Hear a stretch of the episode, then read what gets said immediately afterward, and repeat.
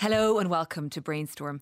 They're often called Ireland's Amazon rainforest, places bursting with species that aren't found anywhere else. Bogs hold a special place in the Irish imagination.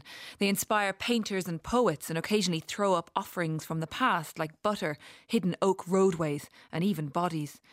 And yet, bogs have long been either exploited or neglected, either cut out and burned or bagged, or treated as soggy, barren, infertile wastelands that need to be altered so they can be used for something else. Many bogs have been mined to near oblivion.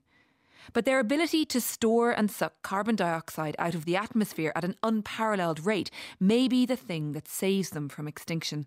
To talk about the potential of our soggy bogs, I'm joined by Raymond Flynn, hydrologist in Queen's University Belfast, and Catherine Farrell, ecologist in Trinity College in Dublin. You're both very welcome. Thank you. Uh, Raymond, just to start, you grew up in in Crumlin, you have memories, you said, of cycling up to the Hellfire Club, taking walks up there and being inspired by nature. But it was uh, to the waters and the wild, the old RTE series with Eamon de Buitléar and Gerrit van Gelderen that really got you going in this area. That's right. Yeah, basically looking at that, um, you, you, Crumlin is a pretty built-up area, yeah, and it was when I was growing up as well. But basically that sort of, if you will, opened another window on looking at the landscape and looking at the world around us. And you started to look at things like the birds in the garden in a bit more detail.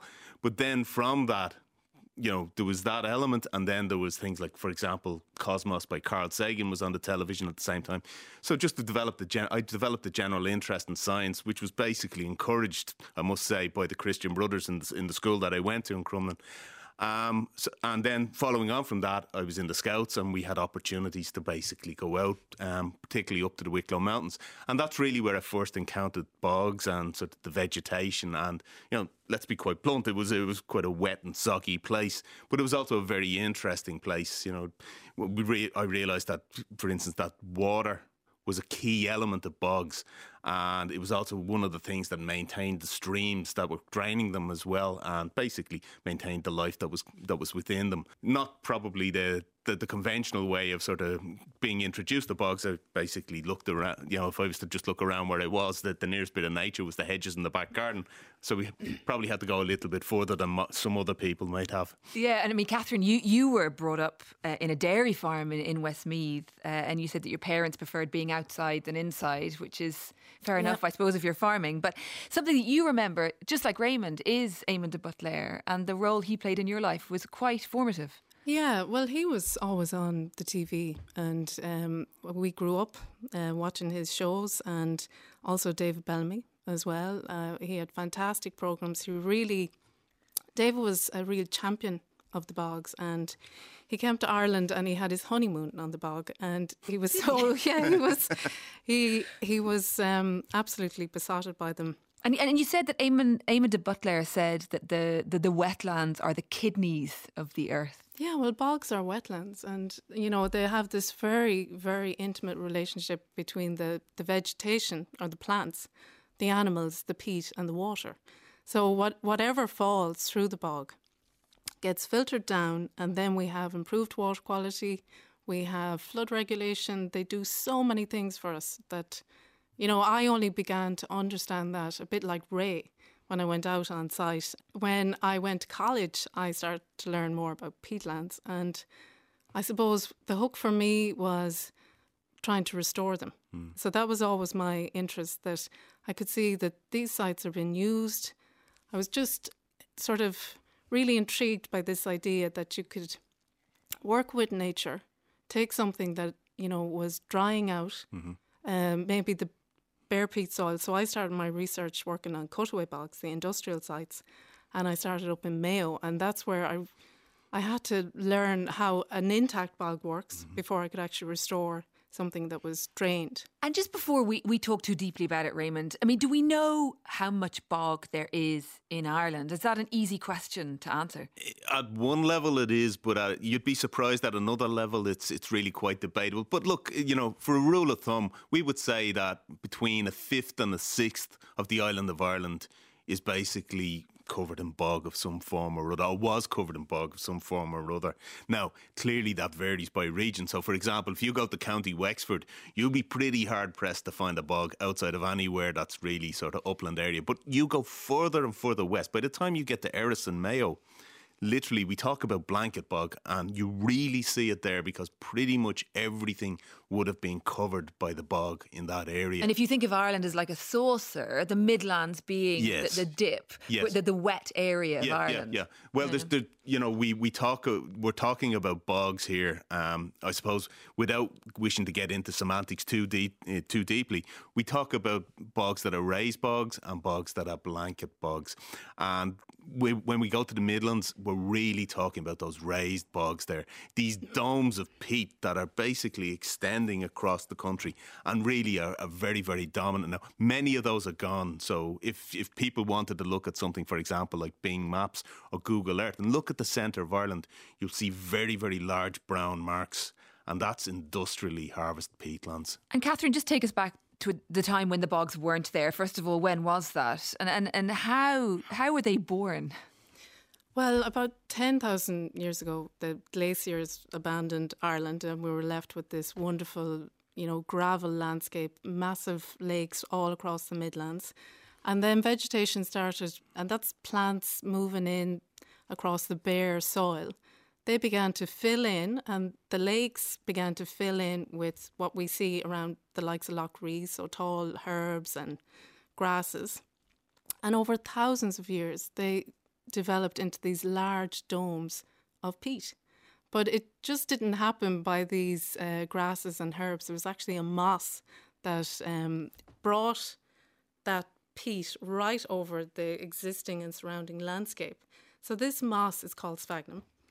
It's a really interesting species. I get very excited when I talk about it because for a small uh, and very almost insignificant looking when you see uh, the individual plants, but it actually can create the conditions which make it hostile for other plants to grow, which means it makes the, the environment around it acidic, which means you know very few other species can grow there, but also it keeps it wet. So it's like this big fluffy sponge mm-hmm. which just absorbs water, keeps it there, and then it just keeps growing up and up, and it just brings the water table up around and brings a few plants with it. So it brings things like sundews and insectivorous species and some of the heathers. So these are really specialized species that can actually grow in this very waterlogged inhospitable environment. And so, you know, I remember reading the the great cartographer, the late Tim Robinson, describing bogs as life swallowed up and forgotten.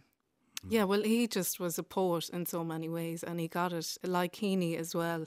You know, these are like mind boggling in a way 10,000 years of history encapsulated.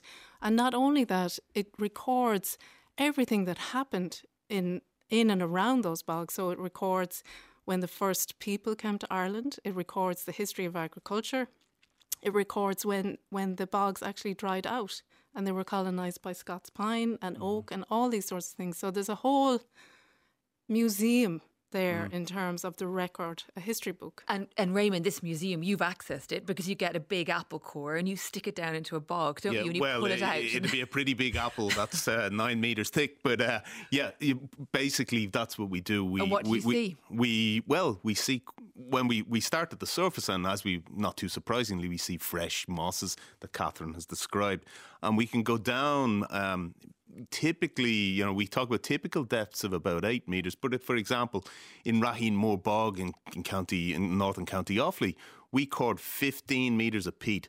That's two two story houses on top, one on top of each of, of another.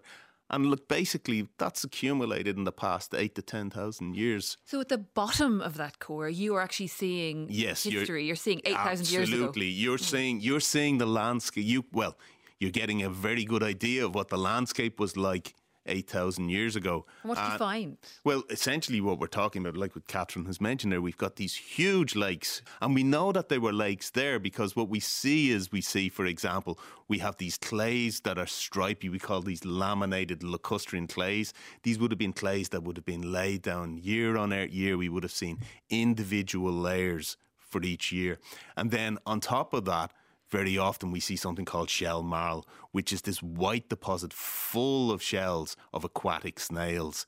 And occasionally, if you're lucky, you can core through the stuff. I, I did this in Clara County Offaly. I, clar- I cored down about six metres with my apple corer, if you will, if you like, and we basically pulled up roots going into the lake clay from water lilies that were at least to eight thousand years old. It's extraordinary. So you're really literally diving beyond, back into yeah. time. So what Catherine was talking about is, you know, it it these bogs are literally they are museums. They're one of the few places in the Irish landscape where we basically have a continuous record of the development of the landscape. And, and Catherine, I just wonder, you know, for people who have never been on a bog before, you have to kind of get in your hands and knees and get wet. Yeah. and, and what do you see when you do that? Because it's a micro environment, isn't it? Yeah, well, I suppose the if you're on a good bog, you you need your wellies. So you know, if if you're on a dry bog, you're not in the real thing. So when you get out on site, if you stand still for more than ten seconds, the water is up to your knees. Mm-hmm. Uh, and then you become one with the mosses and the insects and the ti- tiny little spiders. And then when you look up, uh, you look up into the sky and it's an absolute clear vista. So these are treeless landscapes. Mm-hmm. There are no, no trees on an, a natural bog in Ireland. Uh, you might get them at the lag, which is the edge of the bog. So this landscape opens up to a sky full of skylarks. You may hear a curlew cry in the distance because a lot of the time in Ireland now the curlew is is only on the raised bogs that have been restored. So there it's the experience of the bog. It's the mm. wet, hopefully not a wet foot because that can happen as well, but you know just being out there, the open sky and and in a lot of places now, they've really opened up the edges of the bog. They're they're quite sensitive about it, and they allow for boardwalks where people can get out and experience more more intimately uh, what it's like to be there. And, and on a global scale, mm-hmm. Raymond, I mean, how important are the bogs in Ireland? So when you talk to scientists, I don't know, like in Holland or whatever, what yes. do they say? Well, I'll give. They consider Irish bogs to be extremely important for one reason. You know, um, I don't want to stereotype the. A lot of my Dutch friends are very careful with their money.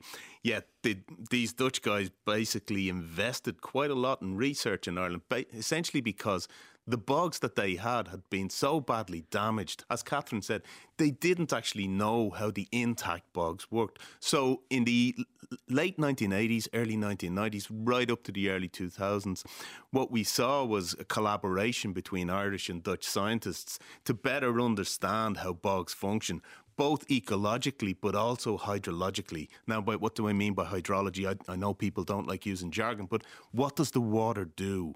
Where does it go and how quickly does it get there? And that's really what they were interested in. They wanted to know what was going on because basically all of their sites had been damaged. And in Ireland, we had some relatively intact bogs. I mean, you mentioned Gerrit van Gelderen earlier yes. from RTE. I mean, it's one of the reasons he was a Dutchman. It's That's one of the reasons correct. he came to Ireland was the bog. Yes, yeah. yes, yeah. So you know, if if you had a let's say we went back a thousand years ago, we would have had bogs over very, very large parts, not only of Ireland, but all of northwestern Europe. But what had happened uh, with the industrialization, even from the very the, the, later part of the medieval period, what we see is that people begin to cut turf, and very often they don't actually do it very cleverly. And what we see, in, as a result, is that areas flood. So large areas of the Netherlands where they had bogs, they cut them away, and then they subsequently flooded. And that's one of the reasons why they had to get their act together with the drainage and the polders and all of that stuff. And, and one of the key things, I mean, it's one of the main reasons now why there's a focus on bogs is because of their capacity to store carbon and suck it out of the atmosphere. That's correct, yeah. How do bogs do it? Well, basically, they do it like anything, like many other things. Like the plants grow, and as the plants grow, they take that carbon out of the sky, if you will, from the as carbon dioxide. They suck it out. But the thing is, with most other settings, when the plants die, there's lots of oxygen around and probably not that much water. So as a result, it, they decay quite quickly. In the case of the bogs, that doesn't happen. What you've got is you've got a water level under the ground that's really very close to the surface. So we talk about a water table. You've got that, then you've got a lot of carbon in this water. and the oxygen that's in the water gets consumed very, very quickly. So we talk about something called anaerobic conditions. In other words, there's no oxygen there. So the way, the rate at which the peat or the bogs begin to decompose, the vegetation decomposes, is much, much slower. And what that means is that we basically have a situation where the plants are basically growing and decaying, but they can't decay quick enough. So over the long term, we get a build-up of vegetation, partially rotted vegetation, and that's the peat that we see. So this is just a huge load of carbon being stored in the Absolutely, ground. Absolutely, and a very, very important one. We're talking ten, you know, over ten billion tons of carbon in Irish bogs. This is a huge amount. Now, I, I think, think, it's something like 30% of terrestrial carbon is stored in 3% of yeah, it, it, like, the surface, which is the bogs. And it goes back to like you know, Ray has described, it's that relationship between the plants, the water, and the peat itself. So the peat must be wet for the plants to grow. Mm-hmm. The plants grow the peat, and then all together they they store up the carbon in this massive volume of peat. So if you tip any one of those over, then the system, that system, which is doing really good work for us in terms of climate regulation, won't work as well. Yeah. And that takes us to the 1930s when this soggy, boggy landscape was turned into a fuel source in what was, you know, one of the most successful projects in Ireland in terms of yep. creating jobs and, and a very hopeful national project at the time. Talk a little bit about industrial harvesting since that time of the bogs. I mean, what does it look like, Raymond? Um, we basically realised, look, we've got a lot of land here that in the eyes of the people that were running the country, wasn't doing very much at all. So we they knew that they could use it for fuel, and so the idea was born that basically we would uh, we would start to exploit the bugs on an industrial scale. And when we talk industrial scale, I mean, obviously the, the kind of more uh, romantic notion is, you know, individual cutters out there. But look, just uh, describe what industrial peat extraction looks like. Well, Catherine and I, well, Catherine is, is far more familiar with this than I, but um, for people, for, for the untrained eye, which is probably more me than Catherine, if you were to go across the landscape, what you'll see is you've actually we've got very large areas um, where we've basically got a capacity to scrape off the surface. A bit like if you imagine if you were to go to the butch, uh, go to a grocer, and you were to basically order some sliced ham, and they slice the ham for you. We're doing the same thing with the bogs here. We're taking thin slices off, we're drying them out, and then we're using that either for fuel or in some cases for horticulture. Um, but this is really large scale industrial production. We have power stations. We've got we've. I, am not sure if the, the, the, statistic is still the same, but I think at one stage Bord na Móna had more railroad than Iarnród Éireann. Um, so this is really you know this is is very very intensive exploitation of the bogs. But let's be quite frank, you know that those bogs also gave people work. They supported economies in the Midlands, and we shouldn't lose sight of that you know, we, there's, there's a great temptation to become very tunnel visioned about this and say, look, this was an environmental catastrophe. But it, people did benefit from this as well. And we need to remember that. Catherine, it's an important point. I mean, you worked for Bord na Móna for 20 years, uh, one of many workers. I mean, it, it sustained yeah. the Midlands for decades. Absolutely. And I suppose when it did uh, begin in the Midlands back in the 1930s, what you had is, is instead of you know, a, a people, a brain drain out of the Midlands. People were coming from all over Ireland. There was people coming from the Aran Islands, Connemara, and they would come and stay on the mineral islands in the middle of the bogs. And then they would spend a really, really tough summer in among the midges and all that, cutting turf. And, you know, over time that became more mechanised. And, you know, in fairness, Ray mentioned it, it it's definitely not that idyllic you know, going out with the donkey and the cart. These are huge machines going across the landscape. They're they're it's very very engineered and you know, you know, very well thought out. And I suppose the key thing that when Ray was describing what does it look like, you can take that image that I described of the sponge. So the first thing that you do is you drain. So you cut a long drain. Some of these areas could be like 2,000 acres. So the massive area of land you, you cut the drains, you take off the vegetations. The drains are every 15 metres apart, so it's a very engineered landscape. A lot of the learning came from Eastern Europe and from Russia. So Russia was doing the same with the peatlands in and the bogs in Russia and all across the Eastern Bloc states. So the Irish people learned a lot from what was happening there. When I started to work uh, in Bord 20 years ago, the focus was very much on, well, what can we do with this landscape now? How can we re-wet, rehabilitate, restore, revive, bring them back to life now that we have used them. And and is it the case? Do you think now that the bogs are are exhausted, that everything has been got out of them? No, not. And, and I always say every bog is different. So some bogs have been scraped down. You know that analogy that Ray used of the, you know, the big building and you know the upper floors or the top with the sphagnum. Some of them are down to the basement. So them, some of them are right back down to those sort of rich layers where you can get nice, rich species with, you know, what we call fen habitats. But then some of them do have that acidic peat left, and they're really important because if we leave them drained, they will continue to release carbon dioxide mm. to the atmosphere. So they're adding to our our debt in terms of carbon. But if we get in now, mm-hmm. and I don't mean tomorrow, I mean now, and we block the drains, then we are on a winner. Uh, uh, Raymond, this is where you come to life because this is the question of water and, and yes. re-wetting. And just talk to me a bit about what re-wetting is and give me a picture of how it works. Well, I think Catherine summed it up very nicely when she talked about a system there where we've got an interrelationship between the vegetation and the water. Now, what we've got at the moment is we've got a, if you will, a dysfunctional system in that basically our water levels are too low and so what we're getting is we're getting a lot of organic matter. We've got all that air with oxygen coming in to the peat, and we still have quite a the, the peat is quite damp. This is paradise for some microorganisms. So they're munching away happily on Irish peat. And what that does is a couple of things. Firstly, it gives off all that carbon dioxide, that greenhouse gas that we hear so much about.